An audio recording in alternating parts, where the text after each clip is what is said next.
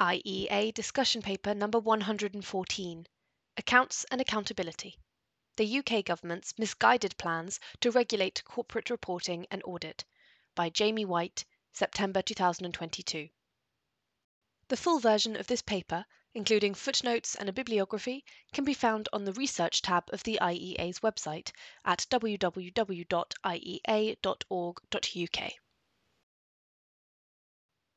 Introduction The retail chain BHS failed in 2016.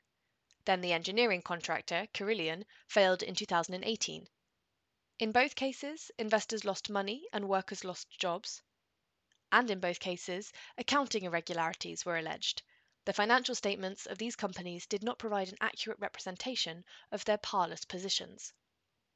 If so, fault lay not only with the company's directors, but also with the auditors who certified that their financial statements were a quote, true and fair quote, representation of the facts.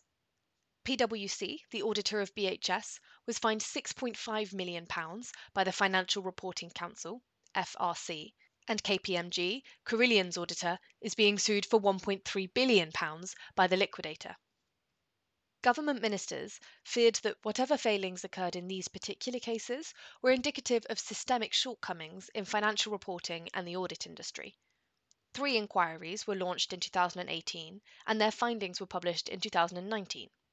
Sir John Kingman's Independent Review of the Financial Reporting Council, FRC, the Competition and Markets Authority, CMA's Statutory Audit Services Market Study, and Sir Donald Brydon's Independent Review into the Quality and Effectiveness of Audit.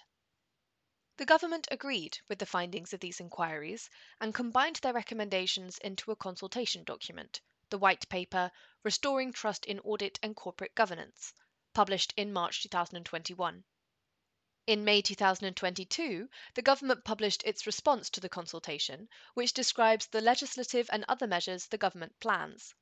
The reforms cover, among other things, the duties of company directors, the information that must be contained in company reports, the powers of a new regulatory body to replace the FRC, the business model of auditing firms, and the supply side of the auditing market, which the government believes is too concentrated.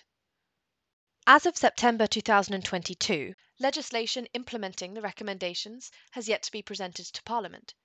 Advocates of the regulatory reforms have been frustrated by the delay. But the delay is welcome. In fact, the legislation should be abandoned. This paper argues that the three inquiries did not establish the need for increased governmental regulation of financial reporting and auditing, and that the proposed regulations will do economic harm. Specifically, they will reduce competition among auditors and impose unnecessary costs and uncertainties on firms. They will make the UK a less attractive destination for investment. In sum, the proposed regulations will have the opposite effect of those intended by the government. This paper proceeds by considering the major new regulations proposed by the government, showing why each is either unnecessary or positively harmful, it then argues that failures of financial reporting and audit do not, as the government claims, demand increased regulation. The final section identifies the extra costs and sources of uncertainty that the proposed regulations will impose on companies and those who invest in them. But first, it will be useful to understand what an unregulated market for auditing would look like.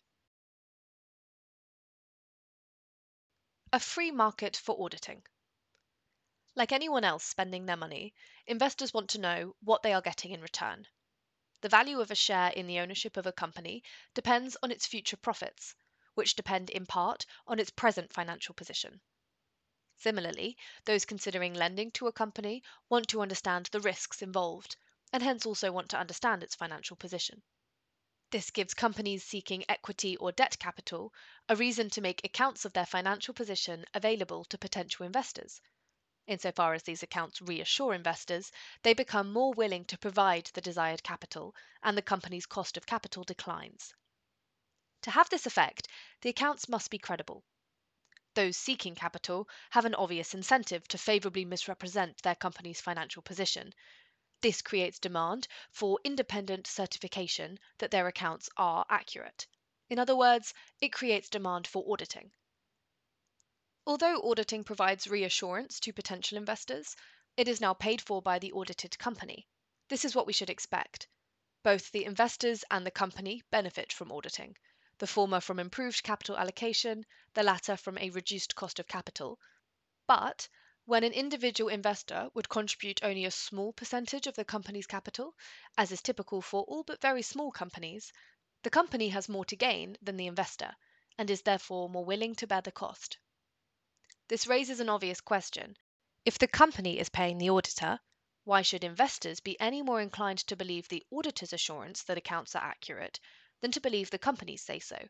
Why won't auditors simply say what their client, the company whose accounts they are certifying, wants them to say? The answer is that a lying or shoddy auditor would soon be found out, when their client fails or underperforms relative to expectation, and a post mortem reveals the accounts to have been misrepresentations, the assurances supplied by the auditor will be devalued. Companies will get less benefit from hiring the auditor, and the auditor's business will suffer. Auditing is a quote credence good, close quote. That is, one whose quality the consumer cannot easily access. Auditor's success therefore depends on establishing a reputation for honesty and expertise. This can be achieved by operational disciplines aimed at avoiding errors or deception, by the professional accreditation of employees, and by investing in the creation of a valuable brand. The greater the value of the auditor's brand, the greater the cost of exposure for deceitful or shoddy work, and hence the greater the reassurance to investors. Because the cost of creating a brand is largely fixed, this favors large firms. In a free market for audit, as in other free markets, the product supplied by auditors depends on the cost of supplying it and on the willingness of consumers to pay for it.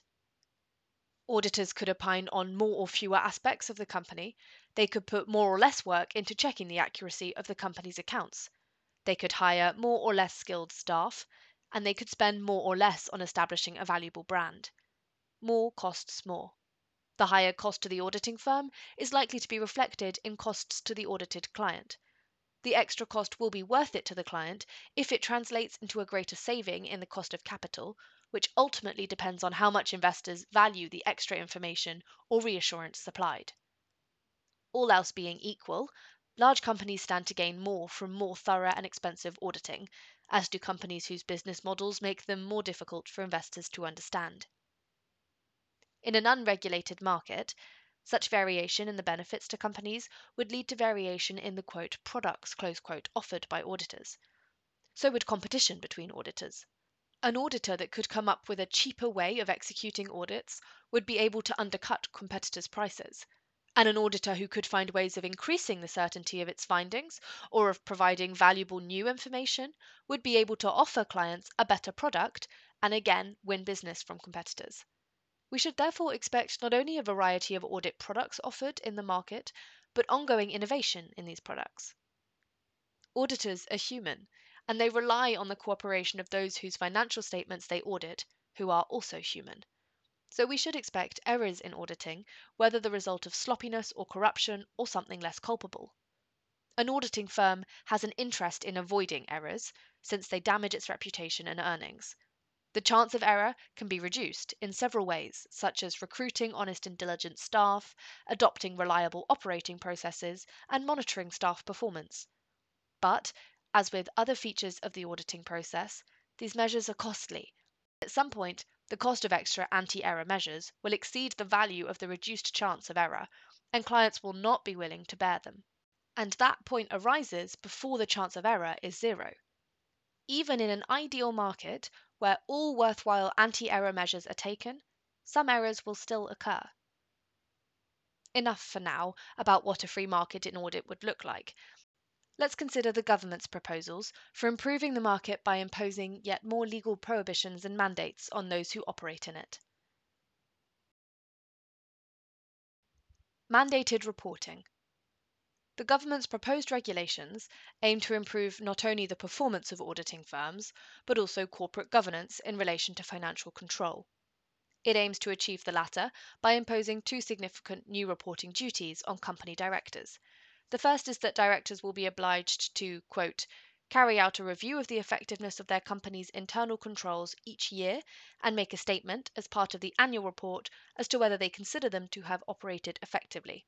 The statement should disclose the benchmark system used and explain how the directors have assured themselves that it is appropriate to make the statement.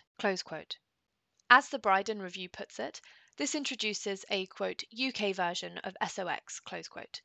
The US Sarbanes Oxley Act of 2002, SOX, which was introduced in the wake of the Enron and WorldCom failures, requires listed companies to commission an external audit of their internal controls. The UK government's current preferred option is to leave any such appointment to the discretion of the company directors.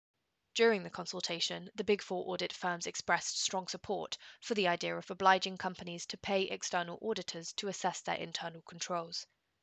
And, following the consultation, it has decided to impose the obligation to make such a declaration on directors not by way of legislation but by amending the UK Corporate Governance Code.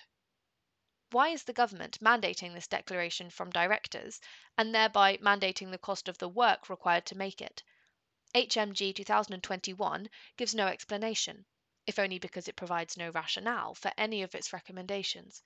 It merely refers deferentially to the 2019 reviews upon which it relies. How then do the Brydon Review and the Kingman Review, from which the idea is taken, justify it? Brydon defers to Kingman. Kingman gives this justification. The review is particularly struck by the extent of support for these SOX style provisions amongst senior audit committee chairs with experience of operating this regime in US listed companies. A number of members of the review's own advisory group also support the provisions. The arrangements are seen as having led to better financial reporting, fewer significant accounting restatements, and stronger reassurances for audit committee members about the robustness of internal controls. People we spoke to like the idea, and we like it too, is a weak argument, especially when those who like the idea stand to benefit from it. And the justification is not much improved upon by listing some of the perceived benefits of SOX. SOX may well improve financial reporting and increase reassurance. After all, it forces companies to devote considerable resources to the task, but this wouldn't suffice to justify SOX or the proposed UK equivalent because it doesn't show that such benefits exceed the cost. Suppose the government permitted cars exceeding a certain quality standard only. Pointing out that people will be safer or travel in more comfort does not suffice to justify the compulsion because it does not show that such benefits are worth the thousands of pounds consumers must spend to gain them. People may have a better use for the money. Indeed, since they did not choose to buy superior cars, we must presume they do have better alternatives. And just as people are already free to buy better cars if that is the best use of their money, UK companies are already free to perform the control audits and make the declarations that the government will force them to make. Why don't they choose to?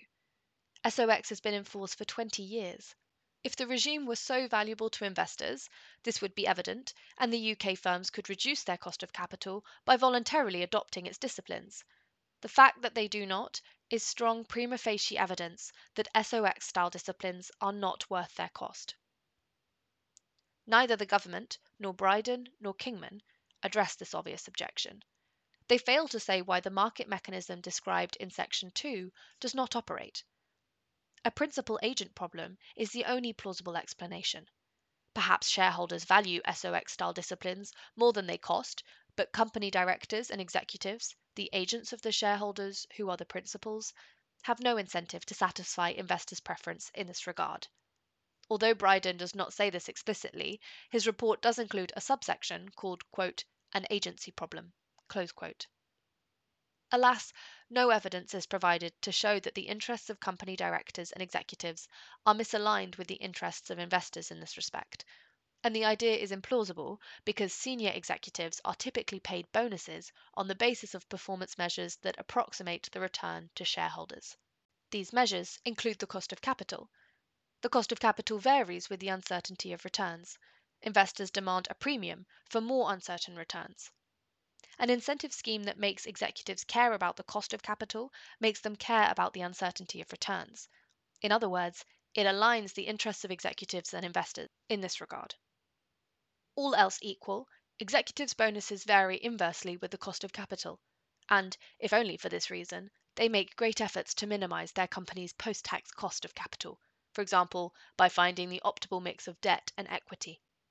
Why would this enthusiasm for reducing their company's cost of capital disappear when it could be achieved by adopting a more rigorous reporting standard? Beside this SOX style mandate, the government will also require companies to, quote, disclose their distributable reserves, or a not less than figure if determining an exact figure would be impractical or involve disproportionate effort, close quote, and, quote, a narrative explaining the board's long term approach to the amount and timing of returns to shareholders, including dividends, share buybacks, and other capital distributions, and how this distribution policy has been applied in the reporting year.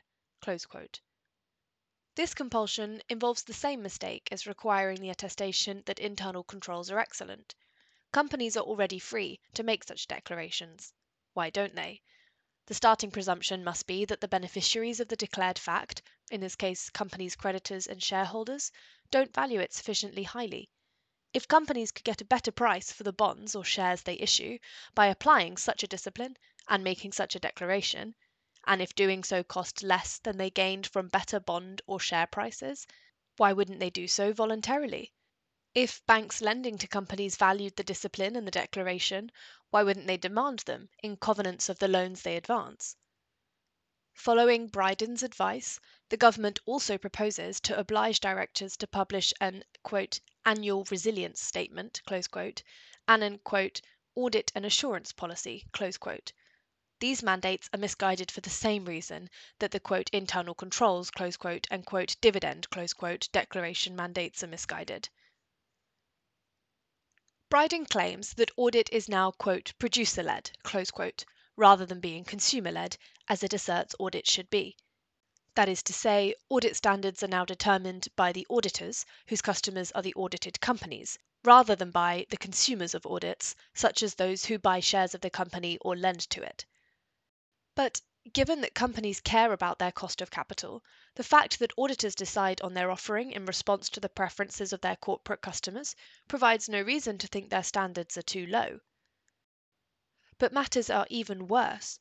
Brydon himself points out that, recent work by EY suggests that asset managers and asset owners rank audit and assurance seventh out of eight stewardship categories in importance. Consumers are apparently satisfied with current standards, but this fact doesn't impress Brydon. On the contrary, he thinks it shows that they are, quote, not giving audit the attention and focus it deserves, close quote, and he informs us, quote, I was also rather underwhelmed during the review by the lack of interest in audit shown by some of the portfolio managers with whom I spoke. Brydon wants audit to be consumer led, but not by actual consumers with their actual estimation of current audit standards and their preferred trade offs between cost and quality. Instead, he wants it to be led by imagined audit consumers who share his estimations and preferences. In other words, he wants it to be led by him. The hubris is astounding. Brydon seems to believe that the tens of thousands of dedicated experts at asset management firms, investment banks, and the rest whose clients have trillions of pounds at stake and who themselves have billions at stake, have failed to appreciate the true importance of audit and its current deficiencies. According to Brydon, the kind of reporting and auditing that results from companies and auditors responding to the various preferences of investors and their agents, the market outcome, should be replaced by an outcome that depends instead on Brydon's preference. And the government agrees with him separation of audit and non audit. In 2019, under pressure from the FRC, the big four accountancy firms Deloitte, EY, KPMG, and PwC internally banned selling non audit work to audit clients. This does not satisfy the government. In HMG 2021, it proposed separating audit and non audit operations within the big four firms. Specifically, the government would mandate the creation of a separate board for the audit practice, which would be responsible for remuneration decisions and developing and maintaining audit quality standards, a requirement to produce separate financial statements that would reflect the costs of services provided by the non audit part of the firm, and a requirement that profits should not be shared between the audit and non audit partners.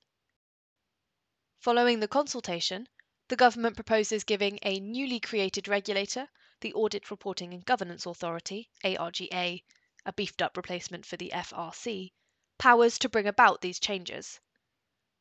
According to the Competition and Markets Authority's Statutory Audit Services Market Study, whose advice the government is following, this compulsory internal separation will overcome an unwelcome consequence of the integrated model of the Big Four firms, namely that audit partners lack incentives to deliver high quality audits. The old concern was that auditors quote, go easy quote, on companies for the sake of cross selling them lucrative non audit work. This was never an entirely plausible theory, given the reputational and legal risks of exposure, and, in any event, the ban on using audit to cross sell non audit work eliminated this concern. Why then does the CMA think that the integrated model discourages high quality audits? It is because they believe that, despite the cross selling prohibition, the audit partners of Big Four firms still care about the performance of their non audit colleagues. Their bonuses are partly determined by the profits of the whole firm, and management encourage a quote, one firm quote, culture. The CMA alleges that this commercial interest in the performance of non audit parts of their firm causes audit partners to go easy on clients. They hope that, when the audit contract ends, as it legally must after 20 years, the client will award non audit contracts to the firm as a mark of gratitude. Moreover, the quote, one firm close quote, culture inclines audit partners to adopt the inappropriate profit oriented attitudes of their non audit colleagues. Or, as the CMA puts it, the one firm culture risks undermining the public interest purpose of audits because non audit activities are providing a service to the client. Audit is fundamentally different in requiring objectivity and challenge to the client on behalf of shareholders. The CMA here makes the same mistakes that Kingman and Brydon make when mandating the features of corporate reporting namely overestimating the principal agent problems at public companies and underestimating the ability of market mechanisms to determine optimal audit quote, product features. Start with the CMA's opinion that Big Four firms are, or should be, objective and working in the interests of shareholders when they engage in audit work, but not when they do non audit work. It is an extraordinary idea all the work done by Big Four firms with or for their clients should be aimed at increasing their clients' total shareholder return, in other words, at serving the interests of shareholders. The tax partners, for example, should be no less objective than the audit partners and serve the interests of the shareholders no less. This is because the interests of the company executives, who commission non audit work, are reasonably well aligned with the interests of shareholders their bonuses are usually linked to net profit or risk adjusted return, or something else closely correlated to total shareholder return. And this alignment is also easily explained. Investors will prefer companies whose executives work under such incentive schemes, so there is no reason to believe that absorption into the wider culture of their firm will undermine either the objectivity of audit partners or their concern for their clients' shareholders. All the partners, audit and non audit, are ultimately working for the shareholders of their clients. And those shareholders are well aware that Big Four firms provide companies with many services besides auditing. Banks and other lenders are also aware of this fact. If they were as concerned by it as the CMA is, companies audited by firms without the recommended separation would need to pay a premium for their equity and debt. This would create an opportunity for firms that offer nothing but auditing to win the business of companies seeking to reduce their cost of capital. The fact that this opportunity is not being taken suggests that it does not exist, that investors are not sufficiently bothered by the other lines of business of audit firms. The CMA might adopt the Brydon view that investors and their agents don't know what's good for them. Given the trillions of pounds at stake and the expertise employed to protect that wealth, this is an implausible idea. Indeed, investors may favor the firm auditing a company also doing other work for it. Suppose an investor took the reasonable view that the legal and reputational risks of exposure suffice to keep the auditor honest and diligent. then the involvement of the same firm in the company's tax planning, strategy development, regulatory compliance, and so on would be welcome. The knowledge gained from this other work would inform the audit, and vice versa. The shareholders and creditors would benefit from the integration. The same objection applies to the government's initial proposal to create a new auditing profession separate from the accountancy profession, as proposed by Brydon. Membership of a profession entails the cost of gaining admission, perhaps by passing an exam, of annual membership fees, and usually of ongoing training. If clients are willing to pay a premium for members of the profession, the gains of membership may exceed these costs. If so, there is an opportunity to establish a profitable professional body. Again, the fact that this opportunity has not been taken for auditing suggests that it does not exist that the consumers of auditing would not value separate professional accreditation for auditors sufficiently to make the costs worthwhile. Perhaps some barrier to entry or other market imperfection prevents a professional auditing body from being voluntarily formed, even though it would be a worthwhile venture. What might that barrier or imperfection be? Neither Brydon nor the government even claims that there are any, let alone provides evidence of them, they seem to proceed on the assumption that opportunities for profit are simply squandered. This is generally hard to believe. Twenty pound notes don't lie around on the ground for long. It is especially hard to believe of people who, according to the government, need to be regulated precisely because they are so profit motivated that they are willing to risk legal and reputational peril for the sake of increasing their profits. Following the consultation, the government has decided to reject Brydon's suggestion quote, rather than trying to create a new professional body for auditors that is independent of the existing accountancy professional bodies, the government will ask professional bodies to improve auditor qualifications, skills, and training in order to help create a more effective and distinctive audit profession. But this watered down intervention makes the same mistake. Competition and market concentration. Between them, the Big Four accountancy firms audit 97% of FTSE 350 companies. The government agrees with the CMA's 2019 report, which claims this concentration shows the audit market is uncompetitive. To fix this problem, it proposes obliging FTSE 350 companies to hire two firms to audit their accounts, only one of which can be a Big Four firm. And if this, quote, managed shared audit regime close quote, fails to deliver the market fragmentation sought by the government, it will impose market share caps. No auditor will be allowed more than some yet to be specified share of FTSE 350 companies as clients. The proposal is based on a faulty understanding of competition. The dominance of four firms does not demonstrate an absence of competition, and the proposed regulations would only reduce competition. Consider the market for cars. Imagine that a single firm, ACME Automotive, produced every car purchased in the UK. It would not follow that the UK car market was uncompetitive. If other manufacturers faced no barriers to entry, the dominance of ACME would show merely that consumers preferred ACME cars to any other yet offered to them. ACME would continue to face competition not from actual manufacturers, but from those who were free to offer something that consumers might prefer. If ACME were to increase its prices at all significantly, for example, such a competitor would probably enter the market and win customers from ACME. This possibility constrains ACME's pricing and protects consumers, even in the absence of any other actual manufacturers. Similarly, the dominance of four auditing firms for FTSE 350 auditing does not show that the audit market is uncompetitive. Perhaps it reflects only the consumer's preferences.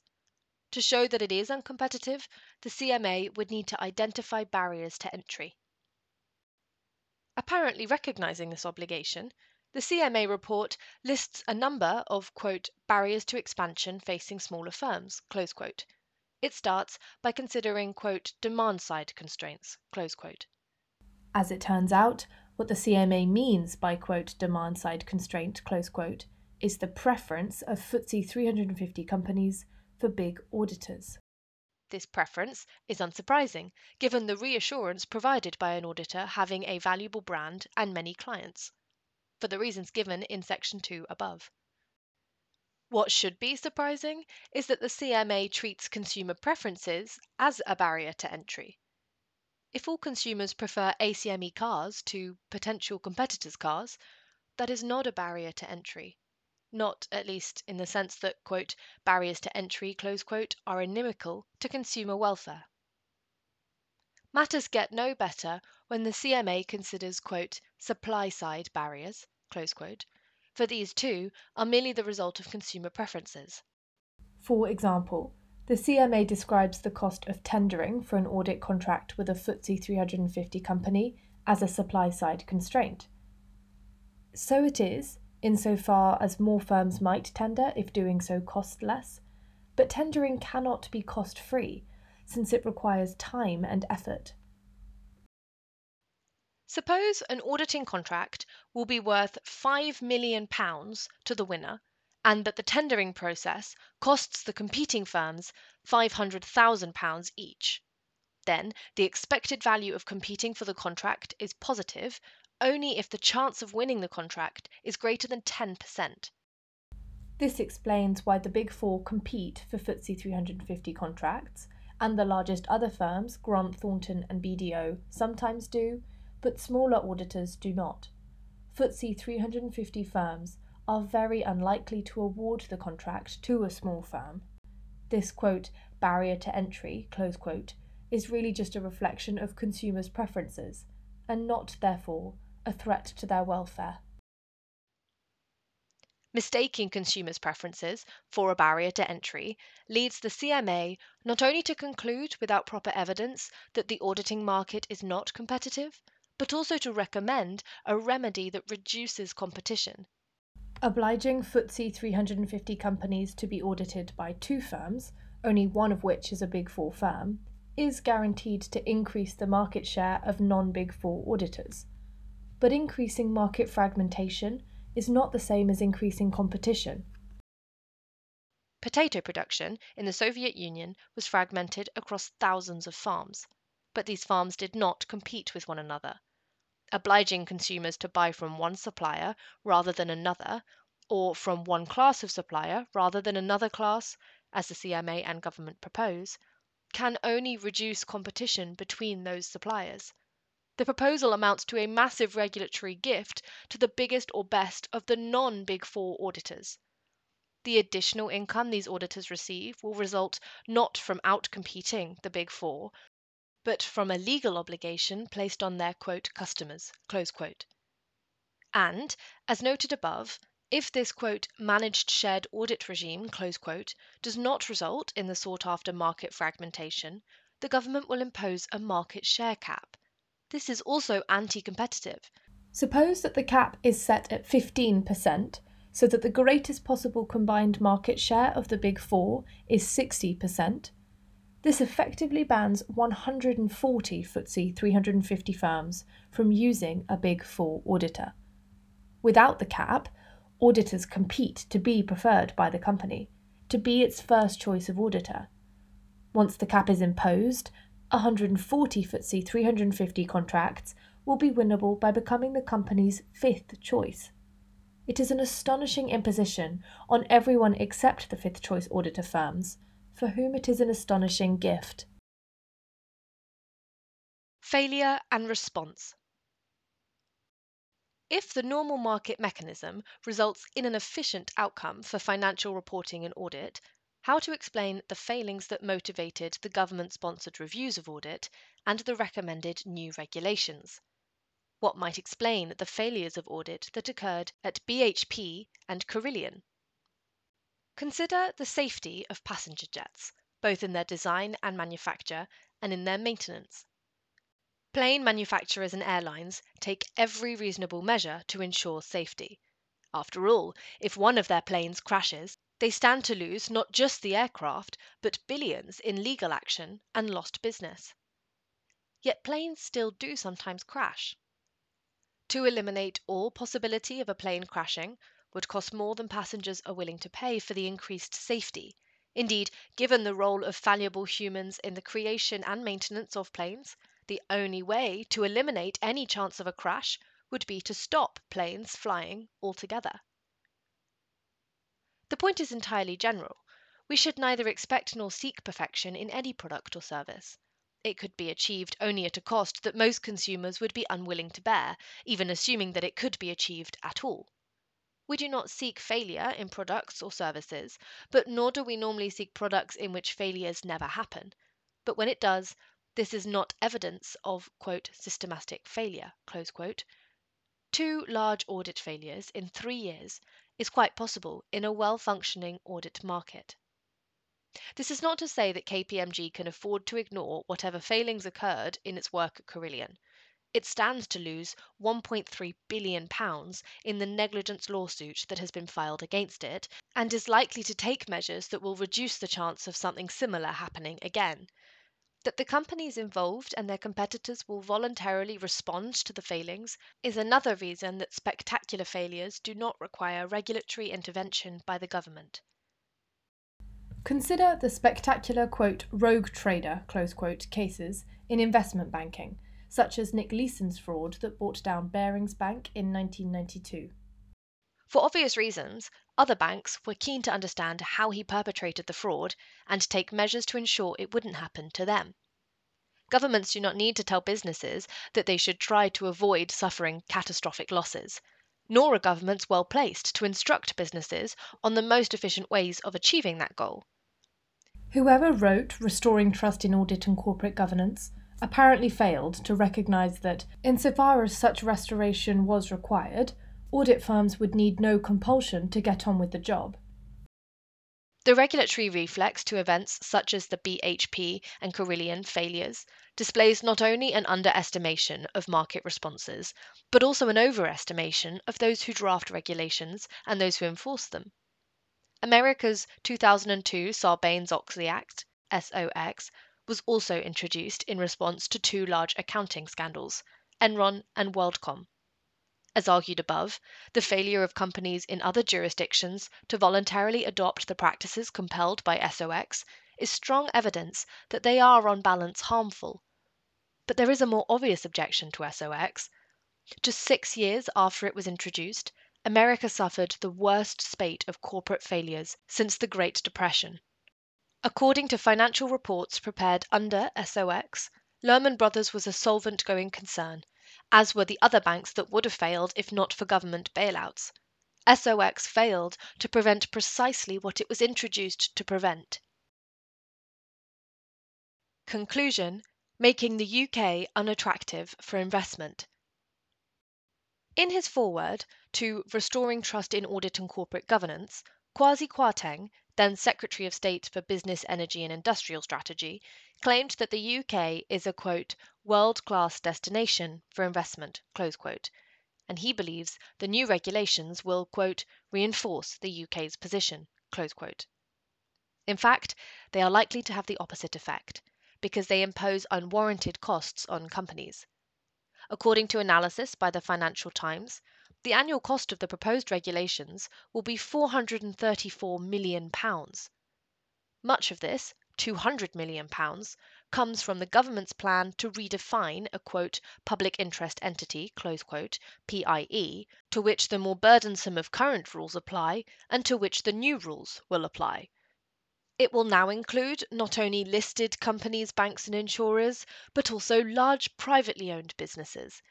This will increase the number of companies covered by the regulations from roughly 2,000 to 4,000.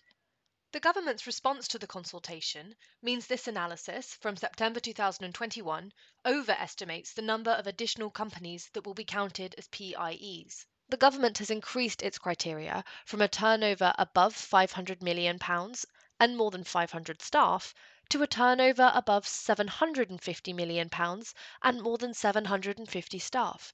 No attempt has been made here to revise the FT figure because it is immaterial to the argument. Complying with the SOX style requirements will cost companies 170 million pounds. The quote, managed shared audit regime quote, will add 23 million pounds of cost. turning the FRC into the ARGA with its 200 additional staff paid for by a levy on PIEs will add 39 million pounds and the cost of the operational split imposed on Big Four firms, which is ultimately borne by their clients, is estimated at £23 million over 10 years, or £2 million a year, let's say. When divided between 4,000 companies, £434 million is 1,008,500. That's not an impossible burden for a large company. But the costs estimated by the Financial Times are merely the additional operational expenditure entailed by the regulations. The far bigger cost comes by way of increased uncertainty for large UK companies. Some of this uncertainty is created by the government's plan for, quote, a more proactive role for the regulator in identifying and assessing serious issues relating to a company's corporate reporting or audit, close quote.